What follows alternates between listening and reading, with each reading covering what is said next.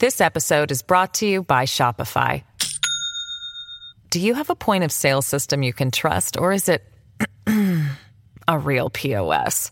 You need Shopify for retail. From accepting payments to managing inventory, Shopify POS has everything you need to sell in person. Go to shopify.com slash system, all lowercase, to take your retail business to the next level today. That's shopify.com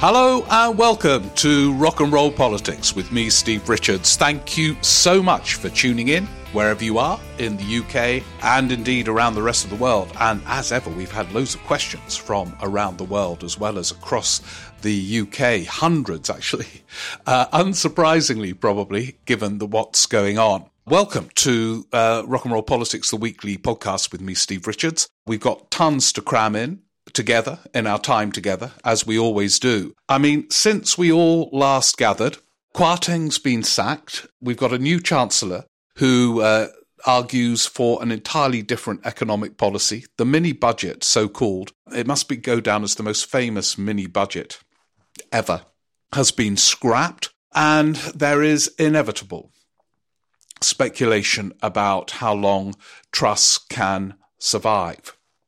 It is one of the most bizarre situations uh, in politics in a very competitive field.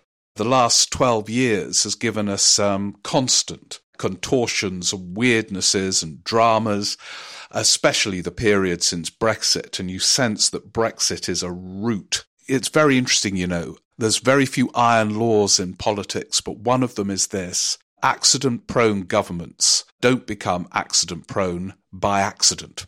There are always deep roots.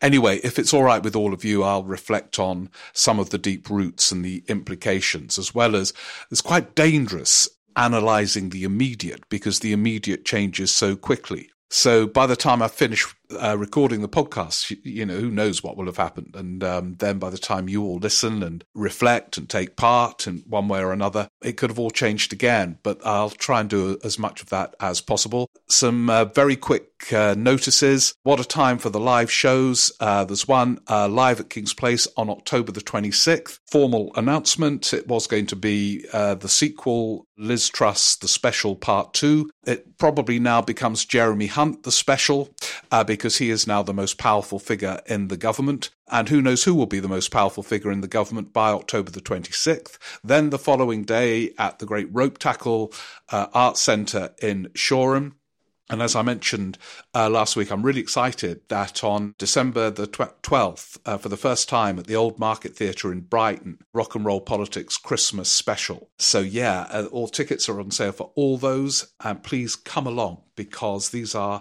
epic times and they lend themselves to live events which will change at the last moment depending on what's going on no danger of structuring them too far in advance.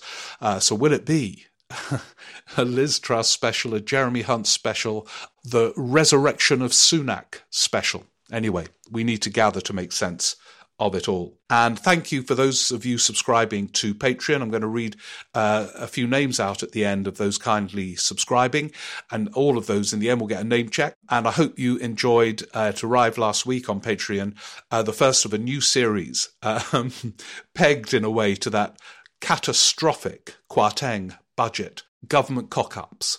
And the first one is on the uh, poll tax, um, which I think really challenges the revisionism around Margaret Thatcher that she was always sort of forensic and, um, unlike the current lot, careful and cautious. Not towards the end, she wasn't. Um, and the poll tax, although it made sense on some levels and had deep, deep roots, like the Truss crisis, was part of a trio of reforms highlighted in uh, the poll tax episode that showed she could be as impulsive and reckless and not thinking through the consequences of some of the Tory prime ministers that have caused havoc in recent times. Uh, anyway, uh, I hope you enjoy that. And um, yeah, that, that period now seems like ancient history.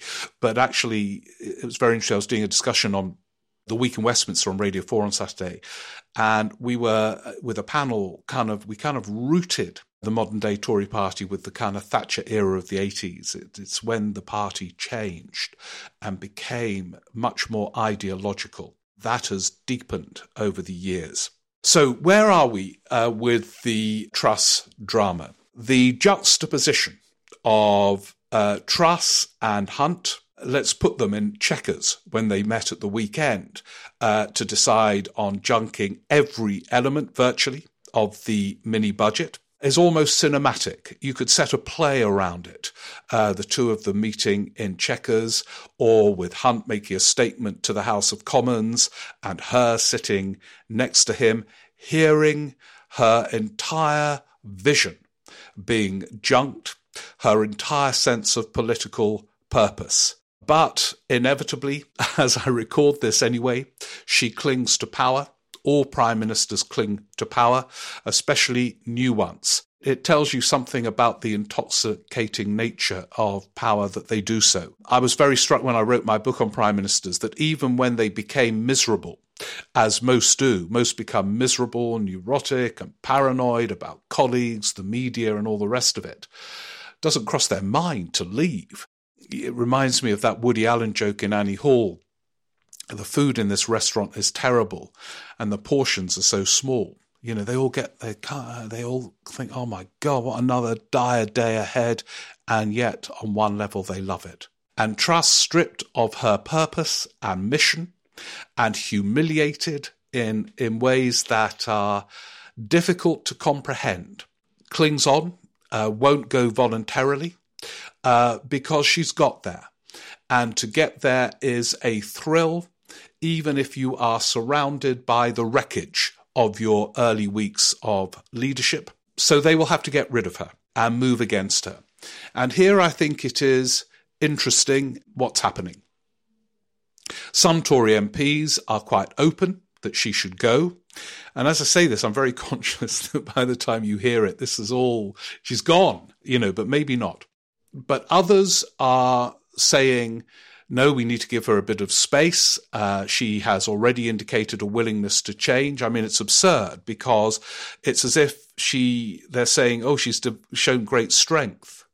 Now, you can show great strength in changing course, but not the degree to which this is a change of course. It is a sign of total calamitous weakness.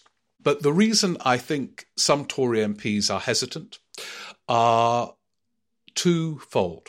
One, the issue of legitimacy. The one thing above all they fear at the moment is an early general election. So there won't be one. No Conservative Prime Minister will call an election while their party is 30 points behind in the polls. It would be an act of political suicide. So it's not going to happen.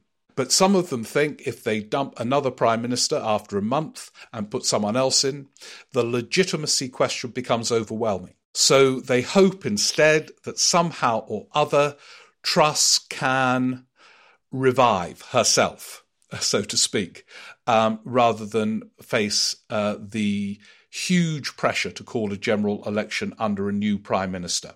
But the other thing is much more fundamental and interesting. It is very rare for a party to coalesce around a single candidate. And it is equally rare for other potential candidates to say, oh, all right, we'll stand aside uh, and let one person take over. It has happened once in recent history, and that's when, in a justifiable panic, the Tory Parliamentary Party dumped uh, Iain Duncan Smith and replaced him uh, with Michael Howard as a coronation. And the only other figure who was thinking of standing, uh, David Davis, stepped aside and let Michael Howard take it. David Davis has always been ambiguous about leadership and office. Um, remember when he suddenly resigned as Shadow Home Secretary and held a by election in his own seat in which he stood as a candidate. Uh, so anyway, it wasn't that difficult for David Davis to withdraw. We're not like that now. We're in a more typical situation.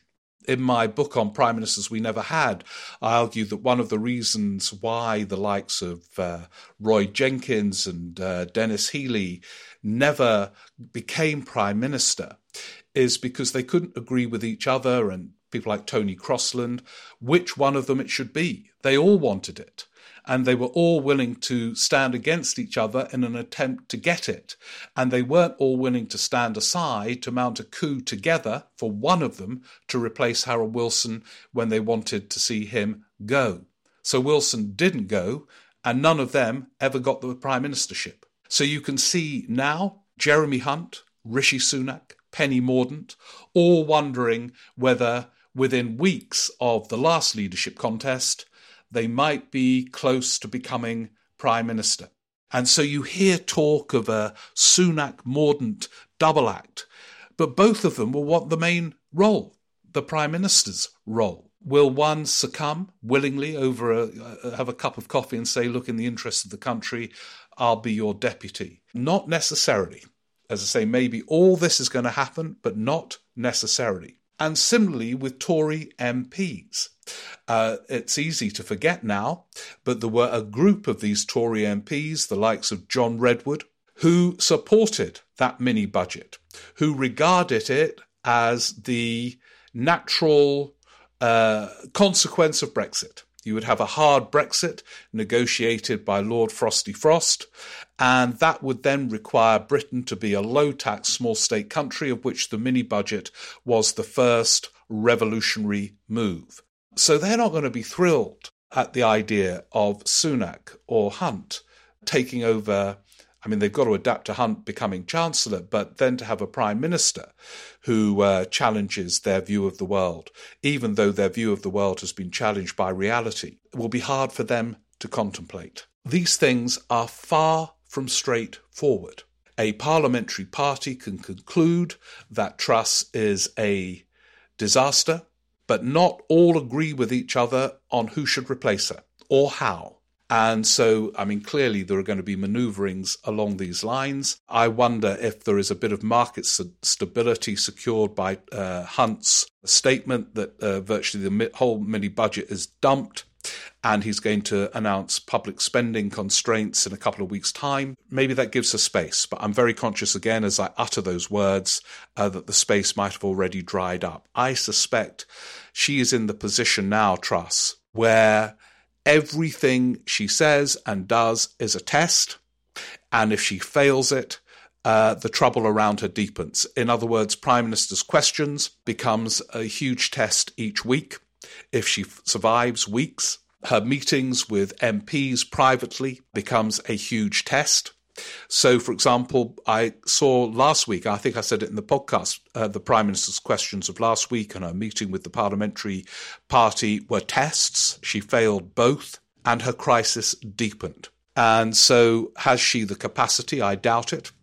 To uh, rise to these uh, very uh, I mean, they're almost impossible challenges for her because you need to be a combination of Clinton, Obama, and God knows who in terms of oratorical skills to present what has happened in a way that uh, secures your place. Because what has happened has been, it's a cliche, without precedent. What I think is depressing about all of this is that when there are economic crises like this, the state gets smaller in Britain. There is no discussion note for saying, I mean, Hunter said there will be some tax rises as well, but it's only to reassure the markets. Uh, there is no attempt to say in these situations, perhaps the whole prescription was wrong and that there is an alternative route. In other words, the reason for Britain's dire productivity and low growth rates are to do, and it's obvious businesses have been screaming out about it labour shortages, lack of investment in public services and infrastructure. Businesses don't invest in some parts of the country because there's no decent transport, no kind of modern infrastructure because public spending is lower here than it is in Germany and France and all these countries where productivity and growth are higher. Um, and you always dare to hope in these crises that there is a rethink um, about the way British economic policy evolves. But there are a rethink, and it tends to be towards a smaller state, lower public spending. And if there are tax rises, it's to uh, balance the books. And so the crises of labour shortages, uh, rubbish public transport in parts of the country, and very expensive public transport where it does work in places like London. And then the health service, you know, it is on its knees. And uh, the focus is on spending cuts. And the problem for Labour is finding any space in a pre election period to put the case for taxes to pay for public services. It is almost impo- impossible in the British media culture to do it. Um, they did it famously in power last time, Labour, and it was really interesting. They agonised about it, putting up national insurance to pay for increases in spending on the health service. But when they did it, it was the most popular budget um, of uh, uh, modern history. To their disappointment, the Sunday Telegraph commissioned a poll to find that the tax rise was extremely popular. But it's easier to do in power than out for Labour in opposition. However, they need to leave the space in everything they say and do to raise taxes to improve public services. There is a link between the two. Of course, you can talk about reform and technology in that uh, vague way that Tony Blair does, and they are important, but they don't pay for doctors, nurses. They don't build the infrastructure. So you have decent trains from Manchester, Leeds, and Liverpool across the country, and and that's what gets businesses in well qualified staff available to work and then to get into work and to transport goods. And then, of course, the other thing, talking about transporting goods and labour, is the hard Brexit is, well, Brexit is coming home to roost. We live in a surreal place where it's still not mentioned very much, but it's at the heart of everything. The Conservative Party did not know what they were doing from the moment that referendum was called, let alone lost and the consequences are being played out in all kinds of different ways. So, this really, I mean, the focus on growth is fascinating because Brexit was not really about growth. All the government forecasts suggested, uh, wholly accurately as it's turning out, a drop in GDP of 4 to 5%. And uh, with uh, Lord Frosty Frost's Brexit, uh, some forecasts went higher still. And it's all being played out it was called Project Fear or whatever, but it's all being played out. Uh, and yet there is this focus on growth.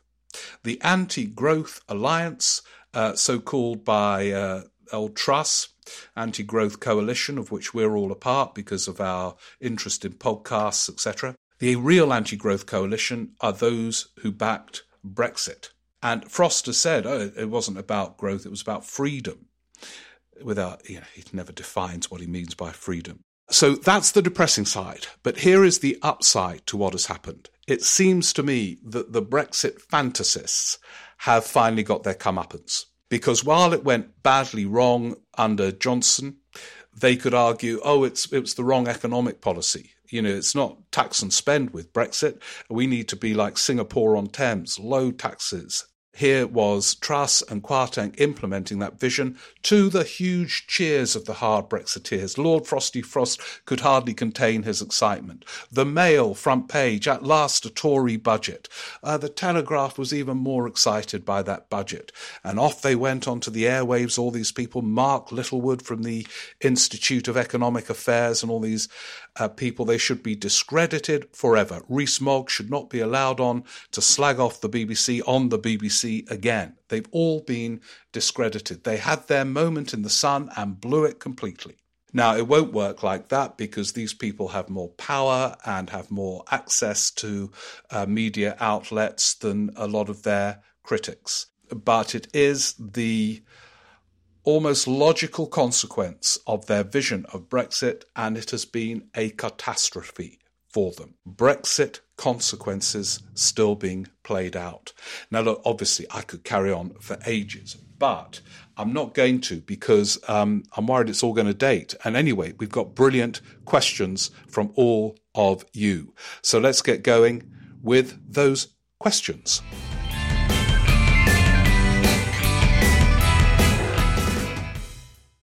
This episode is brought to you by Shopify. Do you have a point of sale system you can trust, or is it a real POS? You need Shopify for retail. From accepting payments to managing inventory, Shopify POS has everything you need to sell in person.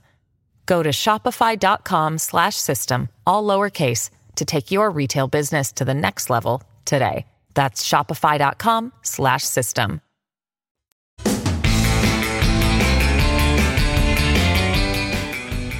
Now, by the way, before um, I go any further, can I just say to make your points, ask questions, uh, it's steverick14 at icloud.com. And I'm going to begin, if it's okay with all of you. Uh, I've had loads uh, about the Truss drama, or shall we call it now the Truss Hunt drama, this new double act as Kwarteng leaves the political stage it's, it's like it's getting like Hamlet, isn't it, with political corpses all over the place. So I'm going to begin uh, with questions on other subjects. Obviously, it's all interconnected because everything connects in politics.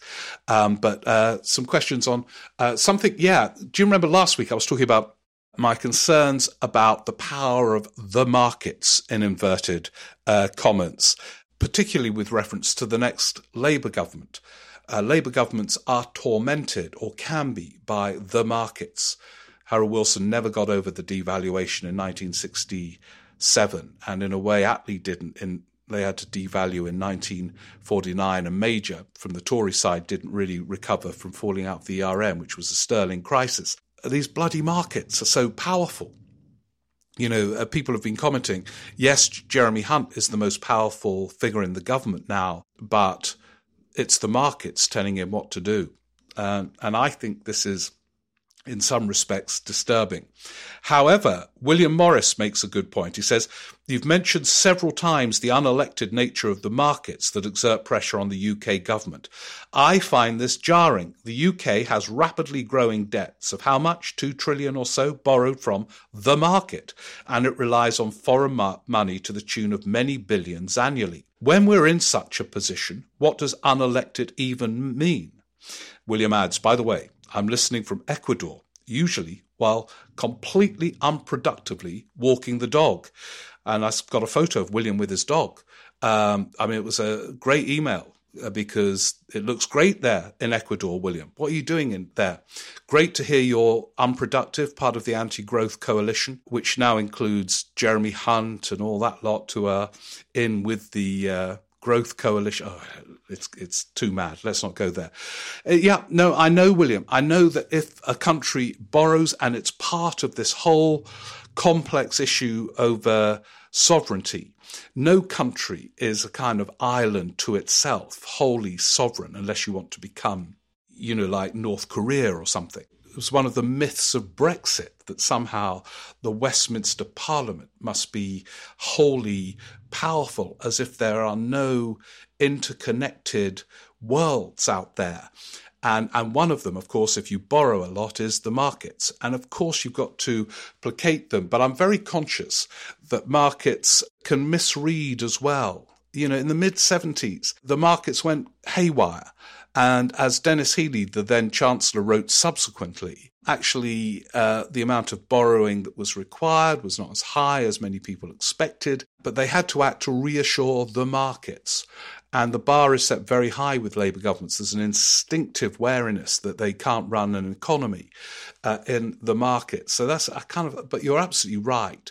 Part of the mythology of mighty Britain is, of course, it's borrowing money. And, and borrowing money is not necessarily a bad thing. The bloody coalition in 2010 should have borrowed more money. The interest rates were at virtually naught for governments then. They could have sorted so much out in that period. But your point is a valid one. And it explains and I think legitimizes the new Labour caution in the early years. They had to show the markets first that they could govern without disturbing all the market's kind of instincts and prejudices. And then they had the space to be a bit bolder. So, yeah, fair point, William. Uh, but I, st- I still think it's one of proportionality sometimes uh, with the markets. Jonathan Burrows puts forward on this kind of same theme. So, what can a Labour government do in the context of all of this? This is what he says would be radical establish majority state owned, publicly traded multinational companies to run energy, water, rail, and any other natural monopolies. Yeah, well, I think Keir Starmer's uh, proposed something like that with uh, energy and rail devolved many of the functions of national government to new autonomous administrative regions, which are also represented in a reformed second chamber or Senate of the regions. Sounds if Gordon Brown, who's looking into this for Labour, might be proposing something along those lines, Jonathan, lines. And Jonathan says move the Parliament to Manchester. They are all quite, quite radical ideas. Some of them wouldn't cost that much uh, money. Certainly your last two wouldn't, Jonathan. I, I put them out there. Uh, the electoral reform special for all of us on the cooperative coming soon. And of course, that can take in other issues such as those you propose. Just in 10 seconds, your second one about autonomy for the regions. It's quite difficult to pull off when some regions are better off than others. Are you going to accept that inequality uh, between regions? Or do you want the Treasury centrally to provide money for some of the poorer regions, in which case the Treasury has an input, inevitably and rightly, into how that money is spent, at which point the regions cease to become autonomous. Quite complicated. Helen Gordon, the baker. Haven't heard from Helen, the baker, for some time. Uh, she gave me some some bread uh, when she came to King's Place uh, for the rock and roll politics, and I, I still think about that bread, Helen. Anyway, her view on what Labour can do is both to highlight the reality that the majority of people are now facing, uh, name it, and make costed commitments like the famous Blair pledge card. Although, Helen, I have to say, the pledge card, the costs were tiny, tiny, tiny. Um, but maybe you have the same thing in mind. Um, uh, make people feel safer with more visible and better policing, transforming the NHS and not just tinkering with the existing system, create a social care system. See, I, I agree with you, but they are not small cost items. Uh, the Labour pledge card, as you know, in 97 was sort of uh, an additional three school places for a primary school in Carlisle uh, kind of thing. You know what I'm exaggerating, but you know what I mean. It was not risky with uh, implicit uh, public spending commitments. Uh, but Helen adds, it's very hard to do, but it is what Labour needs to do in order to be credible. Yeah, I agree. How you do it in opposition, we will explore in another episode. Uh, but I think the scale of what's required is so big you cannot do that tiny incrementalism uh, that marked the 97 approach. We're closer to the early uh, 70s in some respects. Very interesting. I'm doing something about the Barber boom, Heath's Chancellor in 73, which ended up uh, being completely reversed with him having to allow, announce a load of spending cuts I mean, the parallels, this is much worse what's happened to Truss, but there are some parallels. There are very few parallels with the build up to the 97 election. And yet, I think that's where the lessons are being applied. Emma Burnell, who incidentally has got a great play out at the moment, uh, it's sold out uh, in North London. It's based around the selection process for a candidate, uh, a Labour candidate, and um, all the political dramas and human dramas involved in that. And I wasn't able to go because it was sold out last time. But I, uh, Emma got in touch with me, and I think it's back on in November in London next week I'll find I can't remember its name offhand. It's probably sold out again. But anyway, uh, it's an amazing thing to do when you're involved in politics to write a play. I just don't know how she's done it. Emma says, I, enjoyed uh, the uh, Patreon special on the poll tax, which I listened to walking around Leyton in East London. I would also like to offer my skills, such as they are, as writer in residence for the cooperative. You have to have roses as well as all the bread making. There we go, we've got a playwright. I have a question about government disasters.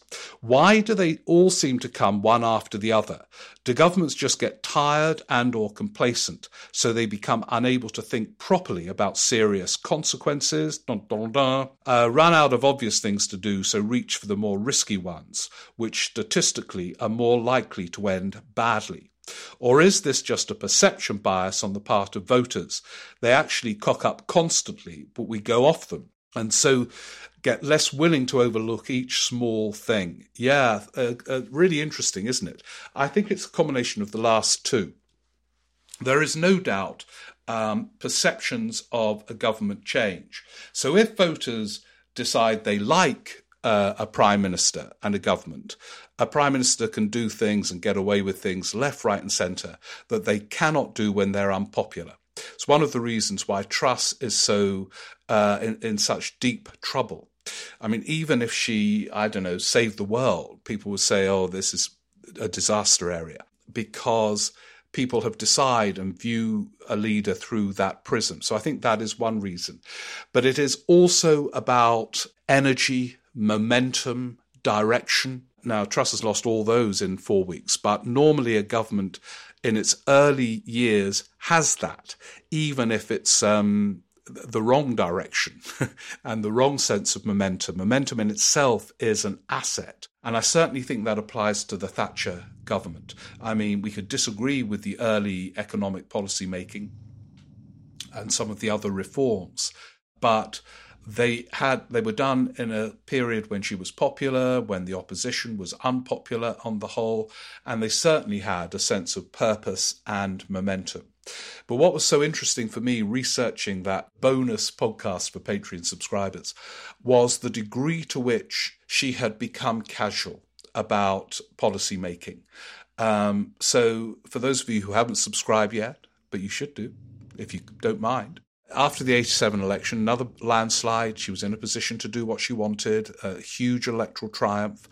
She got Nicholas Ridley, her favourite minister, as Environment Secretary, to do the poll tax, disaster, water privatisation, not properly thought through, disaster, and a housing revolution, self proclaimed, which hadn't been thought through and involved no additional housing.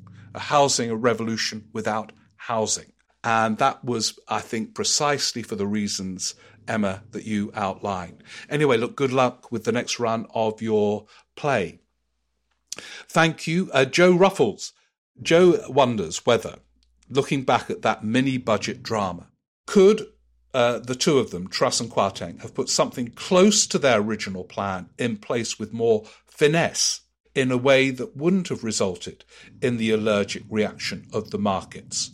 Much of what was in the fiscal event had already been so called, had already been previewed in the leadership hustings. While I don't personally support it, I do wonder if a more mature and thoughtful style of presentation might have been less traumatic. I, I doubt it, Joe. And a lot of it wasn't trailed, actually. She did, in very broad terms, say she wanted to break with economic consensus. She pledged to um, reverse the national insurance rise. Um, but quite a lot of the stuff uh, other stuff wasn't uh, trailed specifically. Sure, they should have had the OBR reporting with it, but if the OBR had reported, it would have said this leaves a £70 billion black hole, in which case the markets would have gone bonkers. They weren't planning to make big spending cuts. They thought they could borrow and just do it that way. So I think it's quite hard to see a way in which it could have been done that saved them, frankly. Thank you very much, Em, for your other points. Matthew Ratcliffe, who's in Cambridge, but from uh, the fastest counting seat in the UK, Sunderland, as in always the first to declare in a general election. I recently started listening to rock and roll politics as well as a number of old episodes. Oh, that's great. Really enjoying it. And the questions from the collective. Great. Well, you've now joined that part of the collective, Matthew. I've been looking for a good politics podcast. Oh, well, pleased you found one. His question is Labour still too London centric? The PLP and members, is this a problem for them? No, I don't think it is, Matthew. I mean, I know I'm very conscious of speaking to somebody from Sunderland. But there we are, talking about Sunderland. You've got, uh, Sunderland's got a prominent shadow cabinet member, Bridget Phillipson. You know, it's this great myth that has come through. You know, oh, Keir Starmer, uh, Boris Johnson, uh, Keir, a lawyer from Islington. He's not even from Islington. Boris Johnson was from Islington. That they're all from North London. Lisa Nandy, you know, Angela Rayner. So I don't think it is the case, actually, Matthew. And now with the mayors, you have other platforms. Andy Burnham in Manchester, Liverpool mayor, Bristol, you know, so no, I, I think they have got problems and challenges, even with that 30 point poll lead, Matthew. I really don't think that's one of them. And in fact, one of the things I think Starmer should do is stress the team. uh, because the team is very varied in terms of where they come from, women, uh, and, and very different characters in that team. Anyway, thank you for what you say about the podcast. Sarah uh, has written, uh, Sarah, you didn't put your surname down, and I couldn't tell from the email. I think you are a regular uh, emailer because I kind of recognize the email. But anyway, so I'm not sure which one. Uh, she notes that uh, Truss and Hunt are now members of the anti growth coalition. Yeah, exactly. All those she condemned in her party conference speech as anti growth, those around the economic consensus, she's joined up. She's a leading member. I wondered a few weeks ago if the mini budget would be a Truss poll tax leading to her downfall. I think we can say that she's now on the brink of emulating her hero, Margaret Thatcher, on that front. Yeah, she is. Yeah, and the poll tax definitely played a part in the fall of Thatcher. It wasn't the only reason. And this, that mini budget, is a much bigger cock up than the poll tax. And that's saying quite a lot for those of you who've listened to the poll tax one. Thank you very much. Andrew Bimpson from Doncaster. Do you think that Liz Truss has any chance of avoiding becoming the briefest serving Prime Minister? The record low is held by George Canning with 119 days in 1827. By my calculation, she will have to serve until the 4th of January 2023 to exceed this. Andrew, I'm not going to make predictions because they can date or prove wrong, but I thank you for that information. It's out there if she goes before the 4th of January 2023, she has beaten George Canning in that unglamorous role as the shortest serving Prime Minister, not one many will want. Craig Beveridge says, uh, Love the podcast, thank you. Keeps me sane when uh, politics is so bonkers. Yeah, Craig, if I sound sane, I'm not. It's an act. I'm not. I'm not calm. I, I know I sound calm because I think it's boring just he- hearing people angry, you know, because it's all predictable anger. It's all bonkers and it makes me cross. So it's an act. But we're all, yeah, I'm pleased it calms you down, Craig.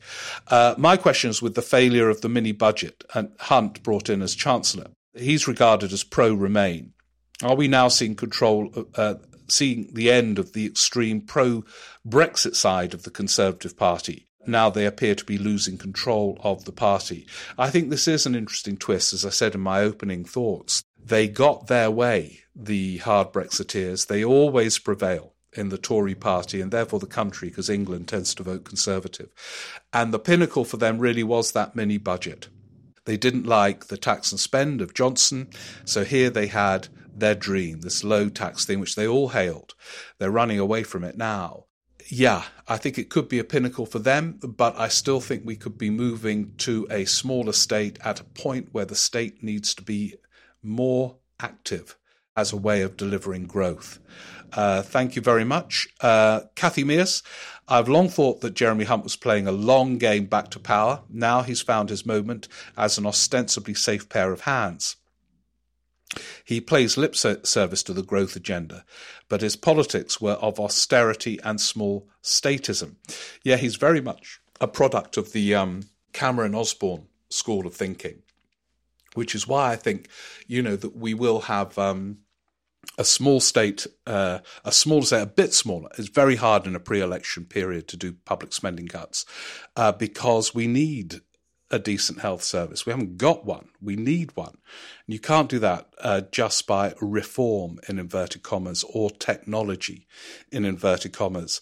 That's where we are kind of moving towards the kind of smaller state and a kind of period of austerity. But as I say, in a pre election period, hard to deliver. Peter Sumner wonders Hunt is now unassailable and can do and say whatever he likes. He's Chancellor and has the main job of bringing about stability. He might have modest success in this.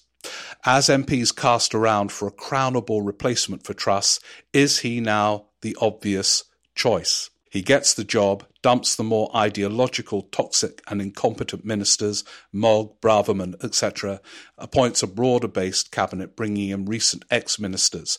At least that reduces the Tory slaughter in the coming election. And it means also that Labour and Keir Starmer should not be too complacent. I don't think they will be complacent, uh, Peter. Uh, they've lost so many elections in a row.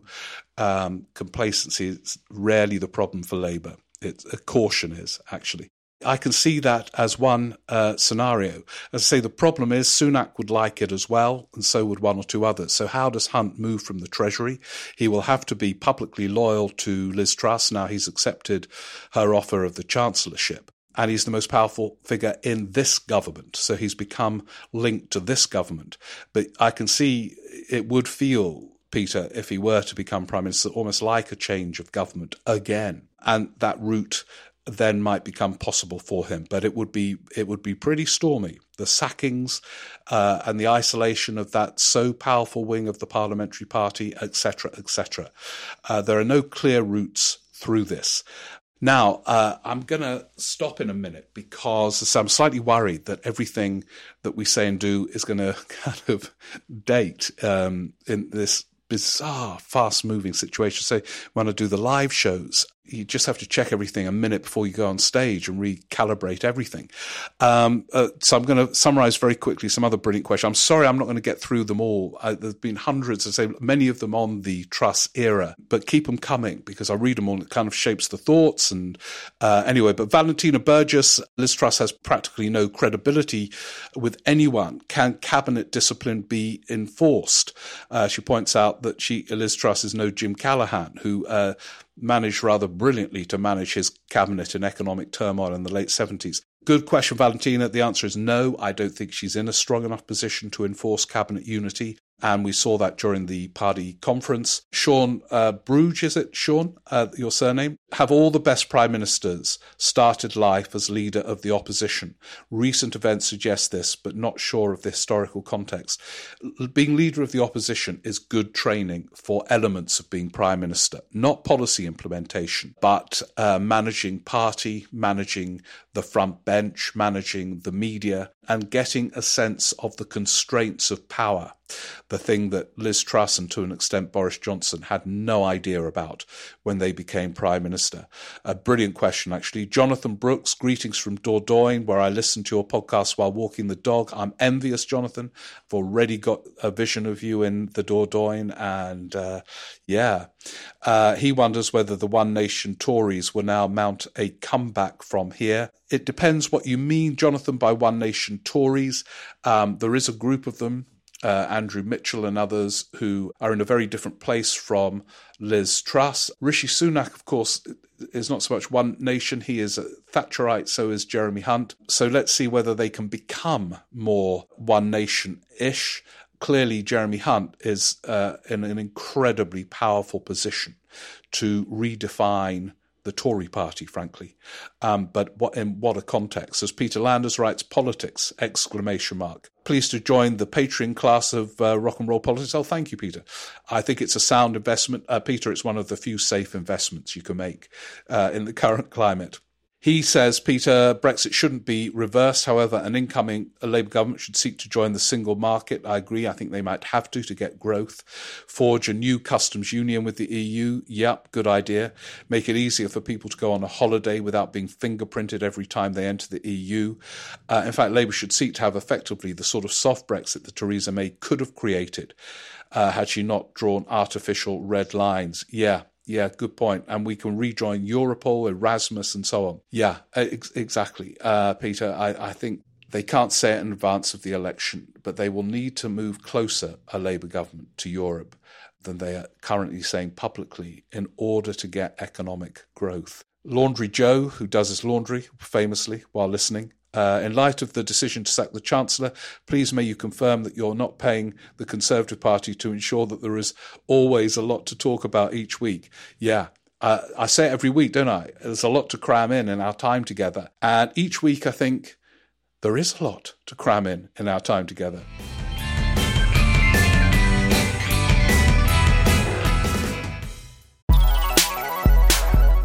Hello, I'm Ros Taylor with news of Oh God, What Now, the politics podcast that's never going to leave its voter ID at home. On Friday's show, it's six months until the US election, and Donald Trump is stuck sitting on trial in a New York courthouse. Is he bulletproof, or can Joe Biden turn around the polls? In the second half, it's local elections week, but we've steadily taken power away from local authorities. What if we gave it back? And in the extra bit for supporters, is there a right level of ruthlessness in politics? That's Oh God What Now with me, Ros Taylor, Rafael Behr, Hannah Fearn, guest Nikki McCann Ramirez, out now, wherever you get your podcasts.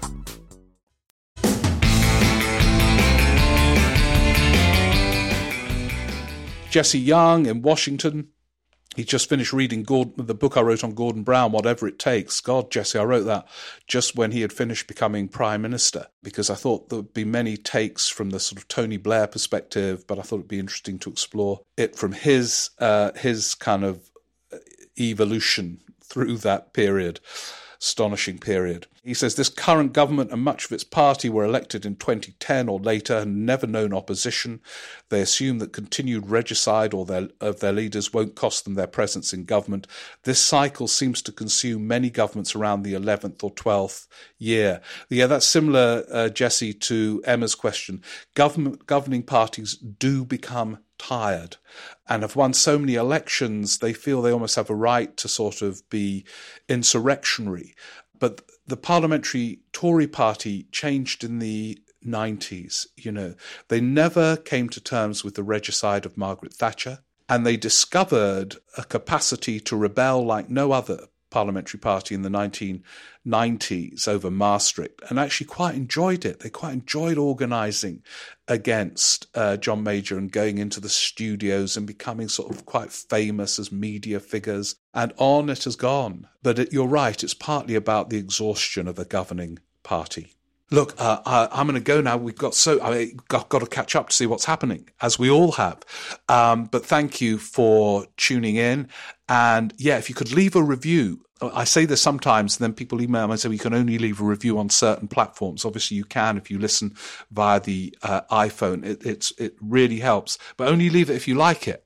Uh, you know, and, and and could say something nice, because then apparently reaches other people, and our cooperative grows and grows. And before I go, I want to, this is going to happen regularly. I want to uh, name check some of the Patreon subscribers uh, because it is fantastic and it makes it possible for me to do this podcast with the great podmasters who have turned our cooperative from, I don't know, what, how should we call it in its early days? The co-op and it's now John Lewis, something, something like that. He says, uh, tentatively. Uh, so thank you at Podmasters. Uh, and uh, the Patreon subscribers I want to thank this week are Linda Holloway, Fraser Gibb, David O'Leary, Gary Furs, Ian Smith, Natasha Durkin, Owen O'Daly, and Colin uh. Is that how you pronounce it, Colin? Anyway, thank you all. More names to come.